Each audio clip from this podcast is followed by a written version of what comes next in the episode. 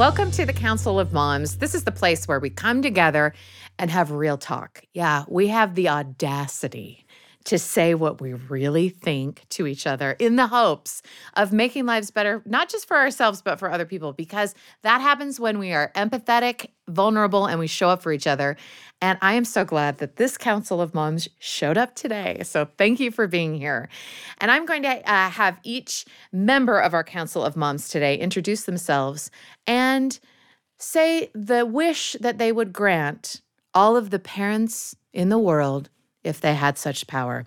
I'll start. If I had one wish that I could grant to all the parents in the world, I would grant them eight solid hours of sleep every night. I think that would solve most of our problems as parents.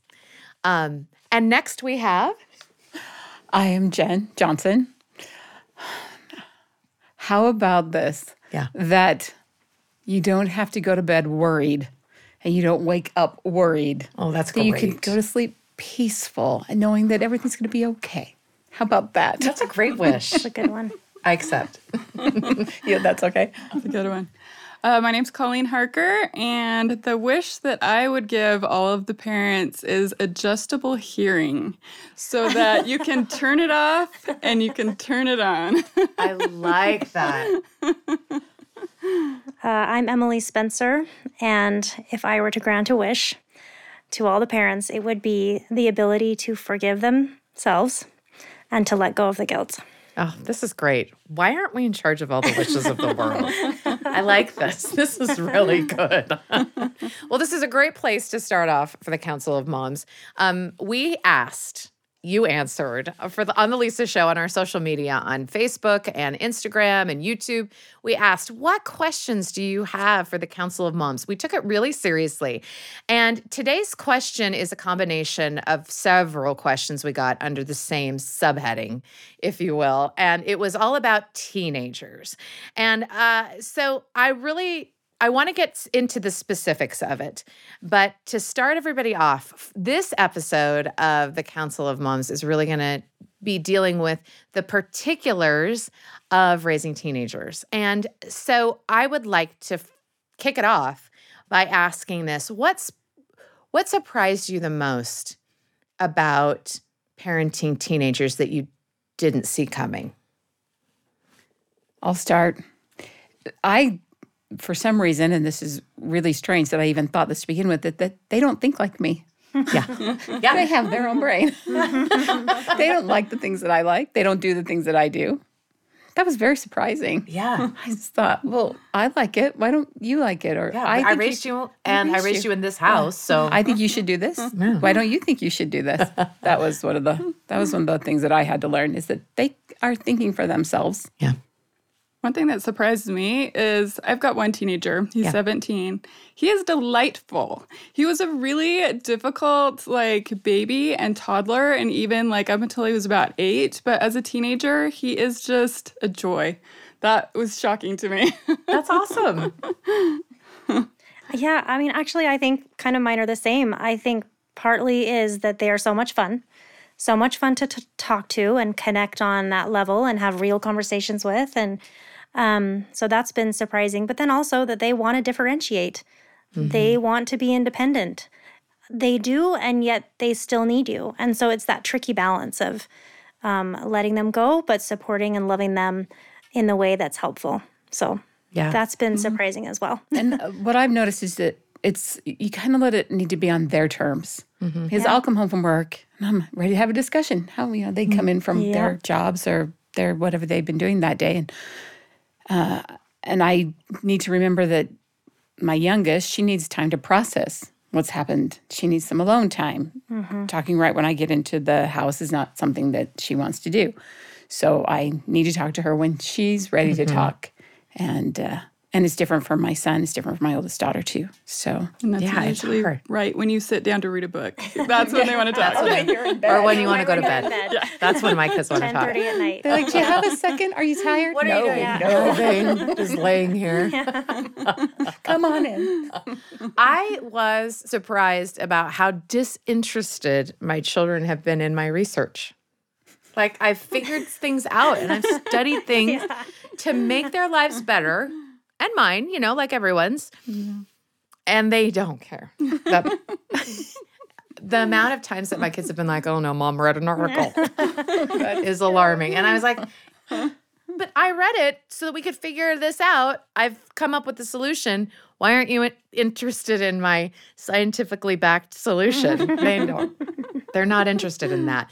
It's it's meeting them where they are. And uh, my parents used to tape articles like printed out or newspaper articles like to my bedroom door like with things written in Sharpie, like this is why we want you home by 11 and circle things and stuff. And I don't think I read one of them. Sorry, Dad. But um, I really thought that my kids would be different, It- Yeah. which is so, it's funny. It, and you would think that it would deter me from sending said articles. It hasn't. Um, I don't want this discussion to be like bashing teenagers, like, oh, they don't understand. Because and and I and I know this is why I've assembled this council. I know that you don't feel that way. Like it's such a wonderful, exciting age, but it's Yes. also hard. Yeah. It's Yes. it's it's just it just is, and it depends on your kid and what they're going through or not going through or whatever uh, about what the experience is going to be like. But it is a, a sort of a trickier conversation. I have noticed, and maybe you have too, that we're much more likely to share as moms when our kids are little. Oh. My kid did the cutest thing. Oh, they just started walking. Let me tell you everything that they can eat, they can't eat. You know, when they're babies and toddlers and they're there's no really sense of privacy or anything and it's fine. And then you start to get into like middle school and then the parents get quiet hmm. because it's mm-hmm. harder to share what they're going through and you don't want to betray their trust, you know, in telling you things. But because we don't share, we also miss out. I, it does feel more isolating, I think, than other phases of parenting. Yes, I so, agree. I'd like to sort of set it up that way. Um, but I, I want to ask you a lot of the questions because these uh, questions that I'm asking the Council of Mom comes from from real people who are like, ooh. A couple of the questions were in relation to raising teenagers. What were eh, what what kind of boundaries should I set that's reasonable? Like how do I know when I'm pushing too much or I'm being too lenient?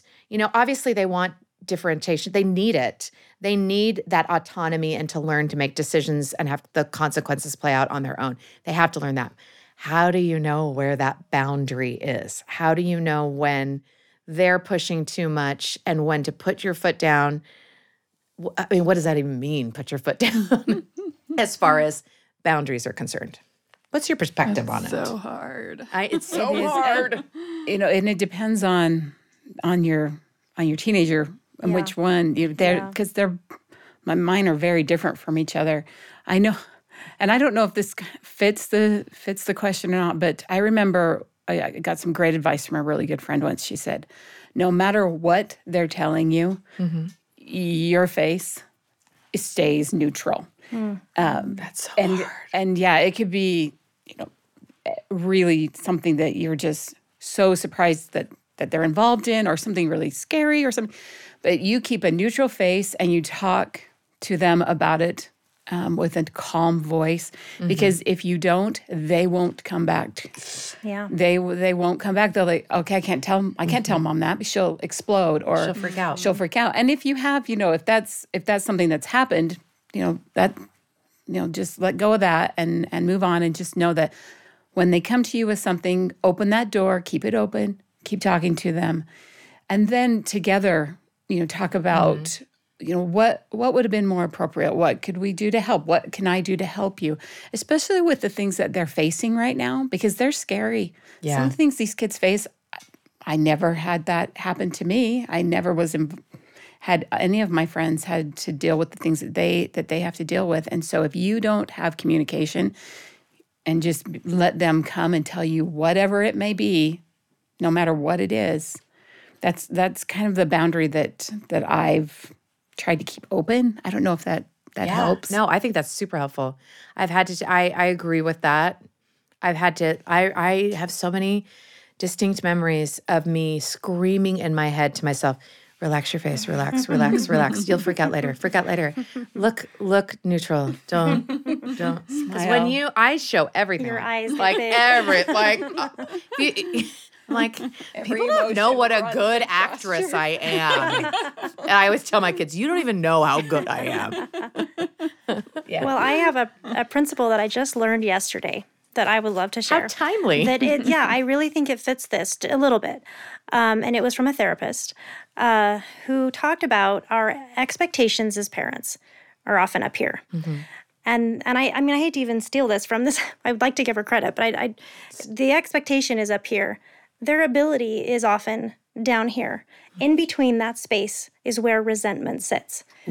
Resentment from those with the expectations, looking at the people who are trying, and then our, maybe our kids who have this ability and resent us for having those expectations. So I think um, I love that principle. And if we can bring those two things in line, whereas we still have our expectation, we ha- have expectations of our kids to try, to improve, to grow, and ourselves as well. But we need to make our expectations realistic as well, and and maybe that is the open conversations. Like you know what what works for both both of us. How can we come together and and make these two things align? So um, I love that because I think in any relationship we have these expectations and that often leads to disappointment Yeah. and resentment so i really love that principle i wanted to share that because i think it goes so along with this right I'm going to remember that. with yeah. with setting um, and with setting boundaries too um, having kids take ownership in that i think is really important having them be a part of the conversation that it's not just heavy handed it's not just my mm-hmm. way or the highway. It's let's have that conversation. We're a safe place. Mm-hmm. You know we're willing to be flexible mm-hmm. um, to meet your needs and maintain our boundaries at the same time. So communication is huge yeah. right? Yeah. Yeah, I think that's like the biggest thing is communication, like treating your kids. Sometimes it's hard to treat your teenager like an adult, but they expect to be treated like an adult. So if you're able and to they're have practicing like at Yeah, it. How do they know how to be an adult unless Exactly. you let them practice? So if you have conversations about things like setting curfews and things, like have a conversation like these are my sleep needs, and I need you to help Yeah. me support my sleep needs, and you have sleep needs. Oh, man, that conversation. And it's my job to try and get you to sleep as well. but like so true. communicating and like talking to each other with respect, I've noticed like the most conflicts we have is when I get snarky and he feels disrespected. Mm. That's when things go south fast. Yeah, and identifying that, I think wh- Yeah. that's so great.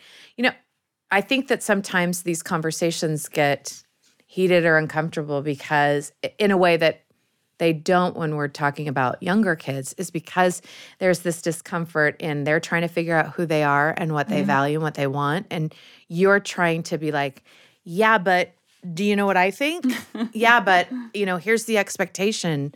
Um, and those kinds of conversations are hard. So I, I'm curious as to what kind of experience you've had when you disagree with your um, teenagers' choices, and um, Uh, and and how you navigate that by holding still like a family rule or you know like there we have to have rules to have safety. You know these are the things that i explain to my mm-hmm. kids. And also there are things of like this is my house and this is what i want in my house and what i don't want in my house or this is how i want my house to be and what i mm-hmm. don't. So these are my these are the house rules or the mm-hmm. family rules. You know everybody sort of phrases it differently. When they disagree um what has helped you to ha- to still keep those conversations positive, holding the boundaries, and preserves a relationship. Do you know what I'm saying? Like, I think that it that those are those nebulous times where you're like, oh, did I say the right thing? Did I do the right thing? Should I let this go or not? But this is what I want. How do you know? Well, and my my youngest will be the first to tell you we struggled when she was 15, 16, s- 17. Really struggled. The, our relationship was fractured in many ways. And I just remember one time thinking, how am I going to repair this? Mm. Because I love this child so much. And the thought that came to my mind was, are you listening to her? Mm. Are you listening to her? Because I was just worried about what I was going to say next, what I was going to do next. And it took, you know, for those that are, are struggling with their teenagers or have a fractured relationship, I just had to start with, okay, I'm just going to listen. And and it took it took months, almost almost a year to rebuild our relationship and get it back to where I where I was I was hoping we could get to, but um, listening to her, not always being the one to speak, um, trying and just reaffirming that I loved her. I think those were the three things that kind of helped us. And I don't, I don't know how how it is with with your teenagers, but you go through phases where Yeah. where things just aren't really good. And I just want to say, just keep reaffirming that you love them. Just because once I finally figured out what was happening in her life and all the things that were, it was just it it wasn't good. And uh, I just reaffirm that love. And we just we work at it a little bit each day. We have mm-hmm. setbacks. That's okay. Then you just keep working at it again. I don't know if that answered your question a little bit, but that's kind of what I think it's an important component of it for we sure. were. Yeah, mm-hmm. I as a mental health nurse, I worked closely with a psychiatrist who called that duct tape parenting. And he would say, just put a piece of duct tape over your mouth, pretend to mm-hmm. put a and just stop talking and start listening. And I think it really does go a long way. So it goes it kind of goes along with that. Um, I think Sometimes not talking is really hard. it's super hard. Especially if we it's your have job. s- I always tell my Yeah. kids, like, you know, my job is Yeah. to talk. So no, I'll listen. You're right. Well, Yep, and we nope, have all these the pearls of wisdom that we can bestow on our children, right? And they don't want to hear it, like you're saying. a lot of articles. We've read a lot yeah. of articles. They and they don't care. and they don't they just care. don't care because they want they want to be heard. Um, sometimes I think those boundaries. I mean, there are very important ones, but sometimes it's okay to take a good look at the rules that we have. And like you said originally, Jen, for each for each of one of our children that are so different, how can we like is that is it really important? Can we take their input and listen to what they're saying and and modify it a little bit again to meet both of our needs? Okay, you know, so like- what what are examples that of things that maybe rules that you've changed or rules that you've been like, uh, uh this is staying. one thing this past year, um, I had a particular child that um, had had had some emotional challenges, and um, the the clean room was very elusive. And it was something that I walked past every day. I had to harp on it every day. I brought it up every day. And inside, it was just eating away at this child. And I just had to realize you know, this child's em- emotional and mental health is more important than this clean room. Yeah. As much as I want them to have a clean room, um, that's something that I kind of let go of. And I know that's maybe not one of the rules that you're referring to specifically, like yeah, I'm- I'm curfews or, cur- or drives or something, Yeah. you know. Um, it's kind of prioritizing Yeah. the rules, and um, and it depends on the child. What what their particular needs are and challenges are at the time. No, I don't know. appreciate that. I know, uh, especially after the pandemic, when things were opening up a little bit more, and my all of my children's mental health really suffered. I think most people did. I think that I I think we're just beginning to really understand the Isolation consequences. of- yeah, of, consequences of of that time of that isolation during that developmental time, because that was something I didn't anticipate and it's it it changed the way that especially my my younger kids um, were raised compared to my older kids. And so things like curfew and different social activities and expectations those boundaries those things that i always was so rigid with have have changed for sure. I think that's an example of things that i thought oh i didn't see this coming but no this this this makes sense and i'm willing to do that And I just want to add one more thing because I, I mean, obviously, we're ta- we can be talking about much larger issues, you know, drug and al- alcohol. i know i really like want to ad- address that So- too But again, for me, one thing I was going to say before is, um, if we can look at the why as to why our teens are making the choices that they're making. Um, I think we need to address the root of the problem, not just the problem. Yeah. Sometimes we just want to address, you know, they're late all the time, or they're we're finding substances, or you know, they're doing whatever, breaking the rules. Well, well, what what's at the root of that? What is you know, is this a cry for help? Is there something else going on, you know, with their mental health, or school, or relationships, or abuse, or you know, all those kinds of things? Let's look at the root of the problem and, and attack that first, and not just the symptom.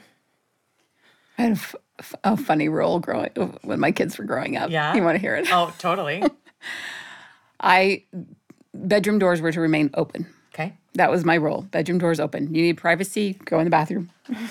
but bedroom doors remain open. And when my daughter was about eight, she was so mad at me. She went into her room and slammed the door and then put all of her stuffed animals in front of the door. so when I opened it, it was everything was was stuck. But it, it was pretty funny. But as uh, but for me, they were they're they get on their phones and they're so isolated and they're so and I just think you know we're not going to go in our rooms and isolate ourselves more. If you need privacy, just say, "Mom, I need some time." Yeah. you can you know, and I won't bother you in your room, but the doors stay open. My door was open, their doors were open, and uh, it was just a, a chance for me to walk by and say, "You doing okay?" Yeah. Yeah, I'm doing okay. Okay, just checking and you know keep going and doing my thing. But that was one of my And they know that they're not isolated. You know that you know there's somebody's there. Yeah. Yeah. Well, as they got older and teenagers, you know, they slam the door and then they are they yell downstairs, "It's open!" I'm following the rule. It was my favorite. You have to. Just gotta slam it first to make that point. Touche. door is open. Well, and and and you touched on a little bit of like you know, clean rooms and curfew and things are, you know, I I, I wish that were the only thing that uh, parents are really talking about. And and I love that you brought up the point. I, you've all really brought it. Like, what are they really trying to say?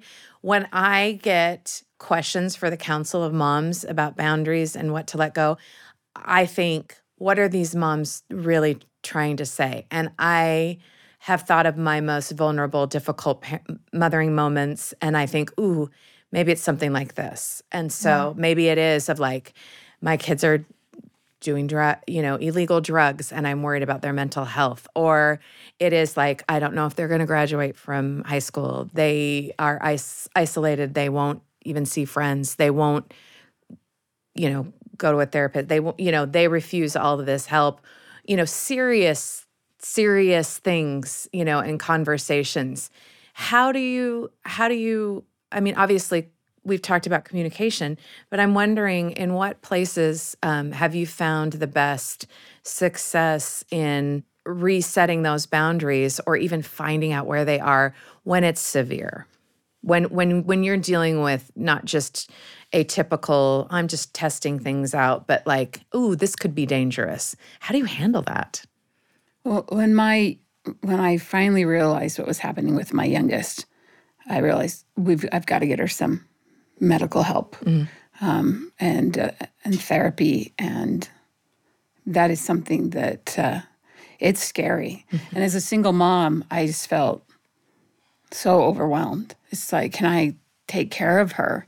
Um, I remember, and this, you know, I don't want to trigger anyone, but when she told me that she called the suicide hotline, I I was grateful that she told me, but at the same time, my mom heart just broke and shattered. Like, what did I do wrong? What what that she couldn't come to me? And so, but I realized I've got to get her help that I can't provide. Uh, I I love her fiercely, but I don't know how to solve that problem. And so let's get her, you know, into a doctor's that can help her with medication, and we can get her to a therapist. And you know, and she she's such a good girl. They're they're just all they're just such good kids. These teenagers that that are mm. being raised in this in this mm-hmm. hard world, and uh, and she took charge of you know her of what she felt she needed. And like and, but it's not something that's solved the next day. It's not like okay we have this problem on monday. By friday everything's fine. We called a therapist and now everything's no, no, fine. everything's fine. No that's not how it works. You just it's a day by uh-huh. day thing. You have to communicate. Even if it's for five minutes you have to communicate you have to talk. I'm here. I'm ready to, I mm-hmm. you know and you just it's a day by day thing. It's a day by day thing. Oh yeah thanks for sharing that. I that's the worst. Wow. when your kids are not doing well. when well. your kids are not doing well. It's and scary. especially and i think it makes it worse too when you are just holding that for yourself you know? I remember one time it was a very intense situation um, surrounding it. It's never one thing. That's the other mm-hmm, thing that i want to mm-hmm. say too. Yeah. It's not like you're parenting teenagers or parenting anybody under the best circumstances it's always more than one thing right one of my kids um, texted me in the next room hey thought i could take care of this myself turns out I can't, you know, and um, and I'm gonna need help. And it was a big thing, but it was a lot of things. it wasn't just one thing that was it was just a perfect circle of not great things. And um, but I remember in the after of saying, like, obviously we're not super happy about any of this. I'm not going to pretend to be, but I'm so glad that you came to us. You know, I'm so and and I do think that when you're setting boundaries or you're changing them and and they've asked for help or that they will receive it to say that was the right thing to do to mm-hmm. sort of that reinforce that positive reinforcement of like coming to us was the right thing. Because we're not just making these arbitrary rules to control you. We really want to set you on a great path for success for for you to be a healthy happy adult. Like this is not us just having arbitrary rules that we can't talk about that we can't discuss you know but we just want to help. And be, because things were so bad and um, we were able to help but we also let that child that teenager feel the consequences of some really poor choices and as they said that that worked and you know you just hope but you never know You never know. yeah Well, and it's help if you're consistent. If you're consistent in what what you say, what you believe, um, what you teach.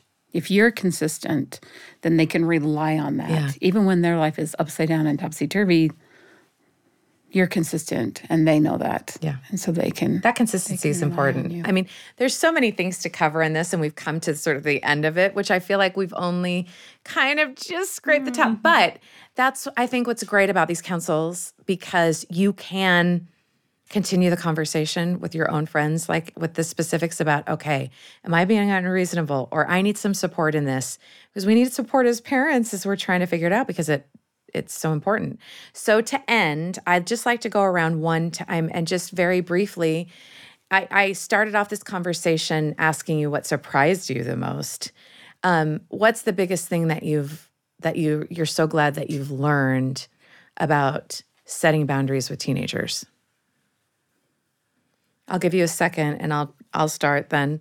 I think the thing that I have learned is that um, saying the things that you think are just a given, like that you are proud of them, that that you want what's best for them, that you love them, saying those things explicitly out loud so that there is no question. Doing that consistently is so important. I underestimated that. That is so important. Explicitly saying what, like, oh, of course I think you're fabulous. Of course I, I'm, you know, I love you. Of course, of course. But stopping and saying those things in a meaningful way when there's not a crisis. Oh man, that is so important. That's what I've learned.